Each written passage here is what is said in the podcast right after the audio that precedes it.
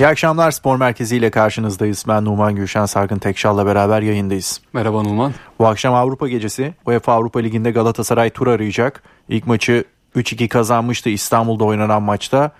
Biraz o maçı da değerlendiririz tabii.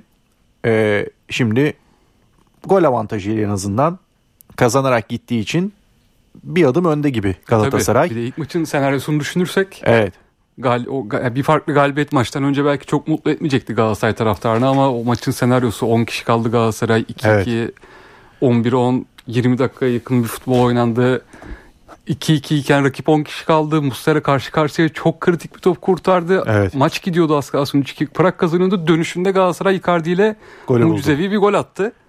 Ve 3-2 kazandı. O yüzden o senaryoya baktığımızda gayet pozitif bir şekilde gitti Galatasaray. Aynen öyle. Tabii ki Çek Ligi'ni izlemiyoruz ve ondan önce o bu maçtan önce çok fazla değerlendirme şansımız yoktu ama hani okuduğumuz kadarıyla ve artık bu maçın ilk oynanan maçın referansına göre çok kompakt bir takım olduğunu söyleyebiliriz. Evet o klasik İskandinav Doğu Avrupa takımları gibi Evet. 10 kişi aynı anda gidiyorlar. Bir zincirle bağlı gibi birbirine hareket ediyorlar sahada. Disiplini yüksek. Aynen öyle. O açıdan böyle takımlara karşı da en önemli şey yani önem, burada şunu biliyoruz ki Galatasaray kalite olarak, oyuncu kalitesi olarak, deneyim olarak rakibinden çok daha iyi. İşte hep derler ya atanın da tutanın iyi olacak. E Galatasaray bu konuda rakibinden çok daha üstün. Bunu Muslera'nın kurtarışlarıyla gördük.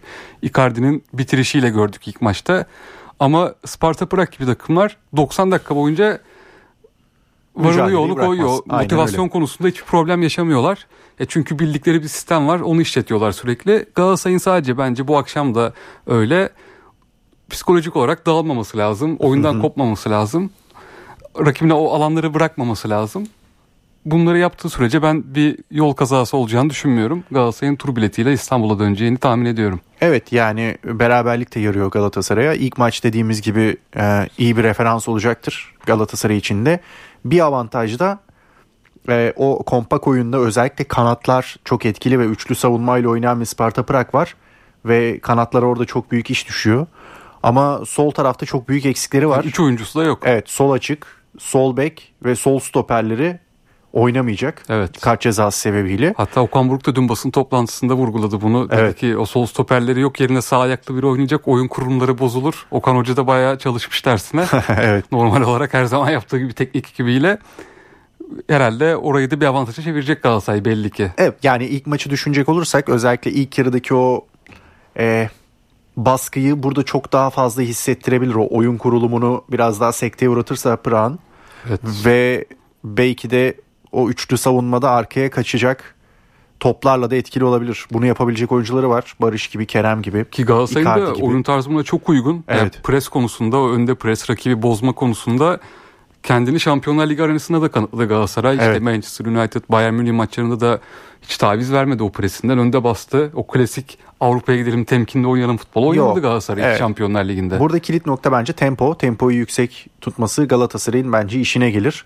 Ee, bu tempoya ayak uydurabilecek ve bu da biraz önce saydığımız işleri yapabilecek oyuncular var. Evet. O yüzden Galatasaray'ı ben elbette ki biraz daha avantajlı görüyorum. Rakibin bir de en büyük silahı herhalde duran toplar. Evet. İlk maçta da duran top E, organizasyonundan. Evet. bir gol. Onun devamında gol attılar. Bugün de herhalde ona önlemler alınmıştır. Evet. Çünkü gerçekten gollerinin neredeyse %60'ını duran top organizasyonu atan bir Sparta Prag var.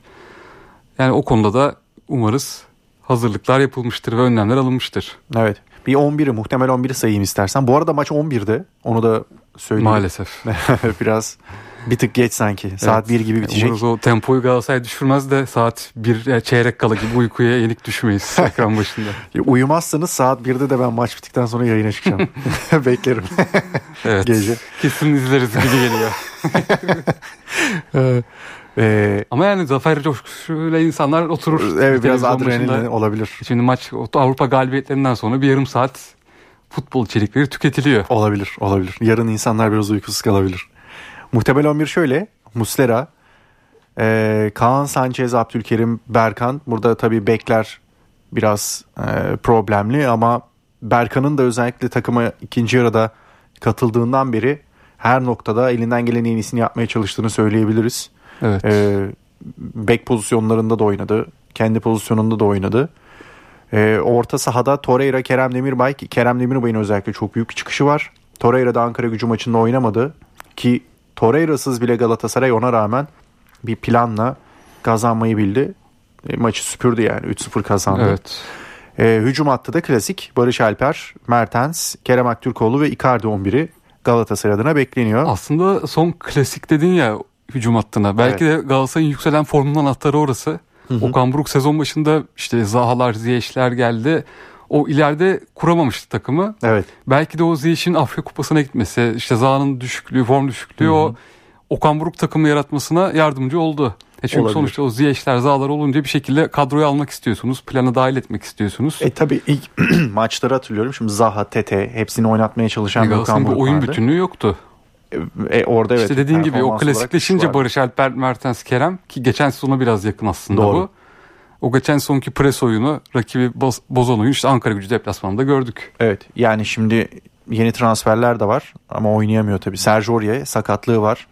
Derek Köhn niye sol bekte Berkan var diyenler olabilir. Listede Onu yok. hemen söyleyelim. UEFA listesine dahil edilemedi. Yani arada o, o geç transfer edildi. Köln konusunda şunu da hatırlatalım. Bazen insanların kafası karışıyor. Hani Galatasaray turu geçerse dahil olacak mı? Hayır. Hayır. Köln Avrupa'da yok bu sezon. Evet. Oynayamayacak. O yüzden orada sol bekte rotasyonlu Berkan'ı göreceğiz gibi daha çok. göreceğiz. Ee, Hakim Ziyech, Sergio Aurier ve Endombele'nin de sakatlıkları var. Nelson da zaten ilk maçta hatırlayacaksınız. Kırmızı kart görmüştü. Ceza sebebiyle o da bu akşam forma giyemeyecek. Evet Abdülkerim de 11'e dönüyor. Evet yani Sanchez Abdülkerim biraz daha e, sezon başı ideal ikilisi gibi duruyor sanki. Evet yani bugün Galatasaray'ın ben kötü bir sonuçla döneceğini düşünmüyorum açıkçası. Hani Avrupa'da hep temkinli olmak lazım. İşte Galatasaray'ın bu sezon sıkça maçlarını izledik. Molde maçı mesela eşleşmesi zor geçildi. E, Kopenhag Galatasaray üstünlük sağladı iki maçta. Ama Sparta Prag mesela ben iki takım arasında Molde ve Kopenhag arasında bir takım olarak görüyorum seviye olarak. Evet. Galatasaray yani bugün büyük bir değişiklik olması senaryoda yine. Mesela o 10 kişi olayı ilk maçı az kalsın elinden alıyordu Galatasaray'ın. Bu arada 2-1 öne geçti. Kopenhag'da demişken Guardiola da övdü biliyorsun. Evet. Şampiyonlar Ligi son 16 turu ilk maçında maçı sonrası diyelim daha doğrusu 1-0 kazandı ama ne kadar zorlu bir rakip olduğunu United'a Bayern'e Galatasaray'a sorun dedi. Evet Avrupa kupalarında hep renk katan takım profili yani Kopenhag. Evet. Böyle düşük bütçeli ama takım oyunuyla sürekli basan. Dediğin doğru işte bir kalibre altı ama benzer tipte Evet. olduğunu söyleyebiliriz Sparta Prag'da. İşte o yüzden o motivasyonu kaybetmeden rakibe çok alan bırakmadan Galatasaray oynadığı sürece ben turu alacağını düşünüyorum. Peki saat 23'te dedik bu maç. E, e, turu geçerse de yarın kura çekimi var. Evet, son 16 futbolun turu için. En eğlenceli konularından birisi kura çekimi. Saat 14'te olacak yarın. istekler, korkular. Aynen öyle ama rakipler biraz zor zorlaşıyor. Evet. Direkt Galatasaray Bayer. Leverkusen dikkatleri çekiyor aynen orada. öyle. Avrupa'da de- sezonun en formda takımı. Aynen öyle. Ee, yarın eğer Galatasaray turu geçerse 14'te kura çekimine katılacak. Rakipleri istersen bir sayayım. Sonra tek tek belki ele alırız. Belki de değinmek istediklerimize bakarız. Atalanta ki o eski yine formunda olmasa da Bence Atalanta istenilebilecek bir takım. Brighton'da yine geçen seneki o Premier Lig'de X faktör olduğu bir sezon geçirmiyor De Zerbi ile. Onlar da düşüşte. Brighton'a gri bölgeye alalım. Olur. Ama Leverkusen tamamen kırmızı bölgede. Evet, Leverkusen'den Uzak olsun. her zaman kaçmak lazım bu sezon. Liverpool'da her ne kadar çok fazla sakat olsa da son maçta biliyorsun dün akşam Luton'a 1-0 mağlup olup yani 1-0 geriden gelip maçı kazandılar ama ya kadroda e, Yani acayip bir kadroydu. Ben dün gördüm maç kadrosunu. Ya inanılmaz. Dedim Liverpool'un herhalde rezerv takımına bakıyorum şu anda. Yani sol bek Joe sol bek sağ bek Joe Gomez falan. işte bu yüzden ben Liverpool'a çok soğuk değilim. Mesela hep ben bir de İngiliz takımları şampiyonluğa da oynuyor Liverpool lider. Evet. Hani Avrupa Ligi'nde bu yarı finale yükselmeden rotasyon yapıyorlar. Evet. Hani Liverpool'u elemek mesela bambaşka bir hikaye olur. Mesela Leverkusen geleceğine Liverpool gelsin kesinlikle. Hı hı.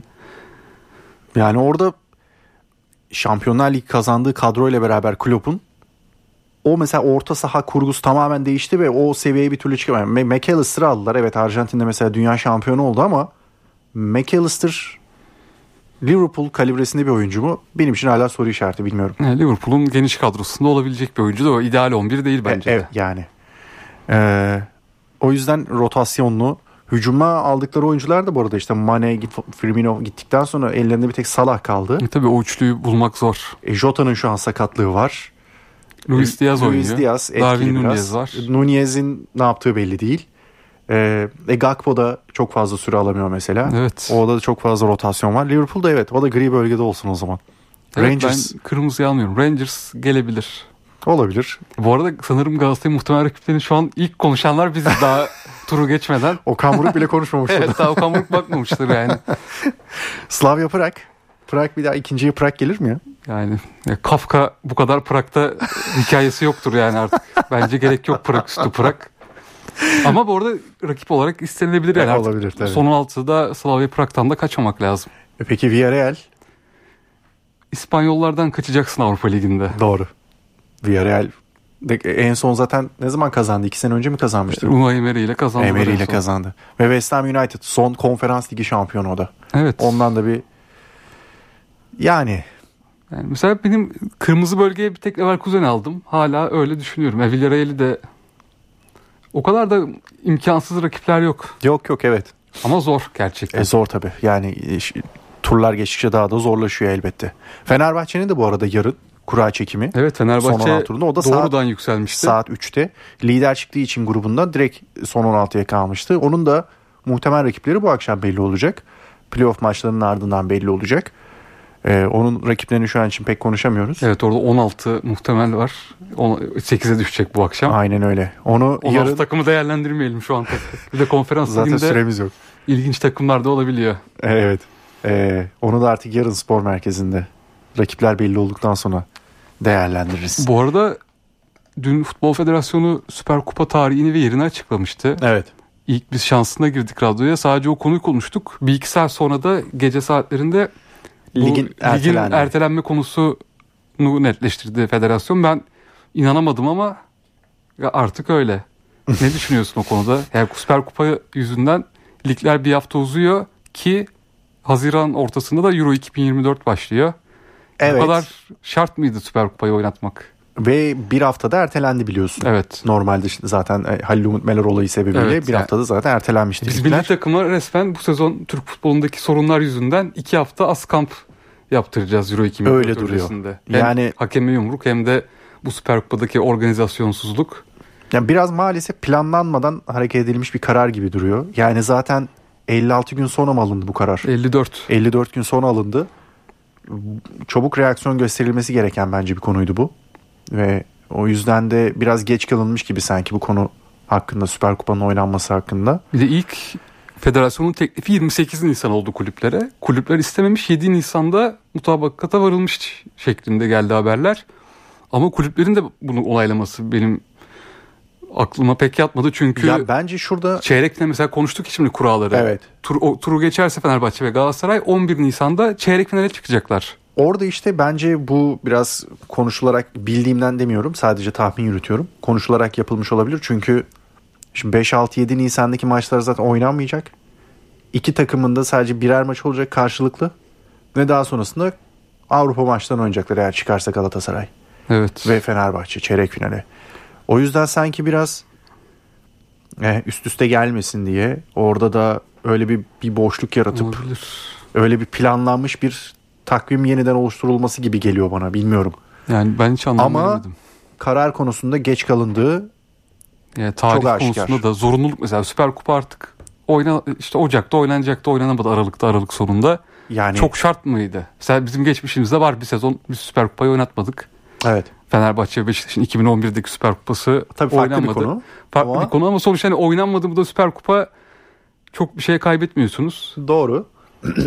Ya bilmiyorum ben kulüpleri Fenerbahçe ve Galatasaray için önceliğin Süper Lig şampiyonluğu ve Avrupa mücadelesi olduğu aşikar. Ya bir de Nisan'da Ya belki de takımlar da bu arada nasıl yaklaşacağına dair daha bir bilgimiz yok. Başkanlar Evet. ve yöneticiler konuşmadı. Belki de takımlar genç takım da çıkacak o maça bilmiyoruz. Hı hı. Yani Fenerbahçe Suudi Arabistan'a 19 yaş altı takımını götürmüştü mesela Riyad'daki mücadeleye oynanamayan bir aksilik olması konusunda. Belki aynı şey Urfa'ya da yapılır ve Urfa'ya da genç takım gider. Belki sahaya onlar çıkar. Ya Ama çok- sanmıyorum Türkiye'de o kadar radikal hamleler olmuyor. Sanmıyorum ben de ama durumun şartları ve o günkü kararlara göre bence hareket edilecek. Yani ama çok geç kalındığı belli. Yani 7 Nisan Lig bitecek zaten bir buçuk ay sonra. Tabii. Yeni lig yani yeni sezon bitecek yani. E, tabii siz geçen sezonun şampiyonuyla kupa şampiyonunu karşılaştıracaksınız. Ya o işin zaten olması gereken takvimi Ağustos'un ilk haftası. Ya evet. Yani lig başlamadan, yeni sezon başlamadan son iki sezonun şampiyonu Aynen Son- öyle. çıkmalı. Çok geç kalındı. Yani ama karar alındı. Yapacak bir şey yok. 7 Nisan'da oynanacak bu karşılaşma. Peki son 3-4 dakikaya girerken e, biraz da Avrupa'ya bakalım istersen. Evet. Fatih Terim kazandı biliyorsun. Pauk Ba- karşısında. Heyecan dolu Kupada- bir penaltı serisiyle. E, Şeyi de son penaltıyı kaçıran da Samat'ta. Evet Fenerbahçelilerin sevdiği ünlemle söylüyorum bunu. Bir Santfor üstten out attı topu ve Fatih Terim'in Panathinaikos'u turu geçti. Evet, drama dolu bir şey oldu bu arada. Evet. Tur oldu. Yani, Yani- bu arada o penaltılarda da 5. penaltıyı Pauk atsaydı geçiyordu. Önce kaçırdılar. Sonra Panathinaikos attı uzadı.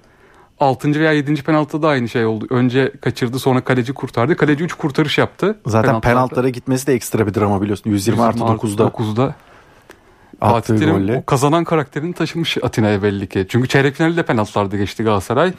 Yarı finali de baya böyle mucizevi bir senaryoyla kazandılar. Finalde artık Panathinaikos orada da ilginç bir sezon sonu bizi bekliyor olabilir. Yunanistan'da Panathinaikos'ta biliyorsun işte Fatih Terim, Ergin Ataman.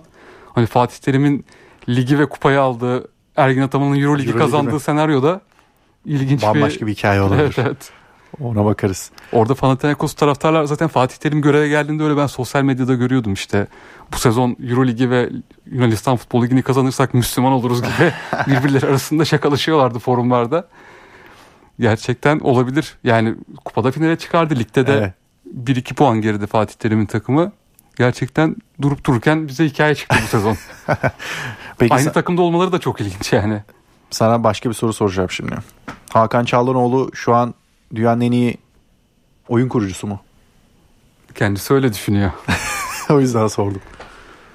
Bence olabilir aslında düşününce. Zaten adayları diğer isimler kim? Ben onlardan daha iyi dediğim isimler arasında Rodri var. Rodri, Kroos sıralama böyle bu arada. Kendi sıralaması. Rodri, Kroos, Kimmich ve Enzo Fernandez yapmış. Modric'i emekli etmiş zaten. Evet. Yani evet olabilir. Yani bir çok iddialı bir açıklama bu arada Hakan Çağanoğlu'ndan ama ben Rodri'yi daha önde görüyorum. Peki bu açıklamadan sonra biz onu hala ileride 10 numara veya sol kanatta mı kullanacağız yoksa oyun kurucu olarak mı kullanacağız? Herhalde artık oyun kurucu yapacak Montella onun milli Ya bu açıklamanın üstüne herhalde sol kanada falan atılmaz herhalde Hakan Çağlanoğlu. Ya evet yani bilmiyorum.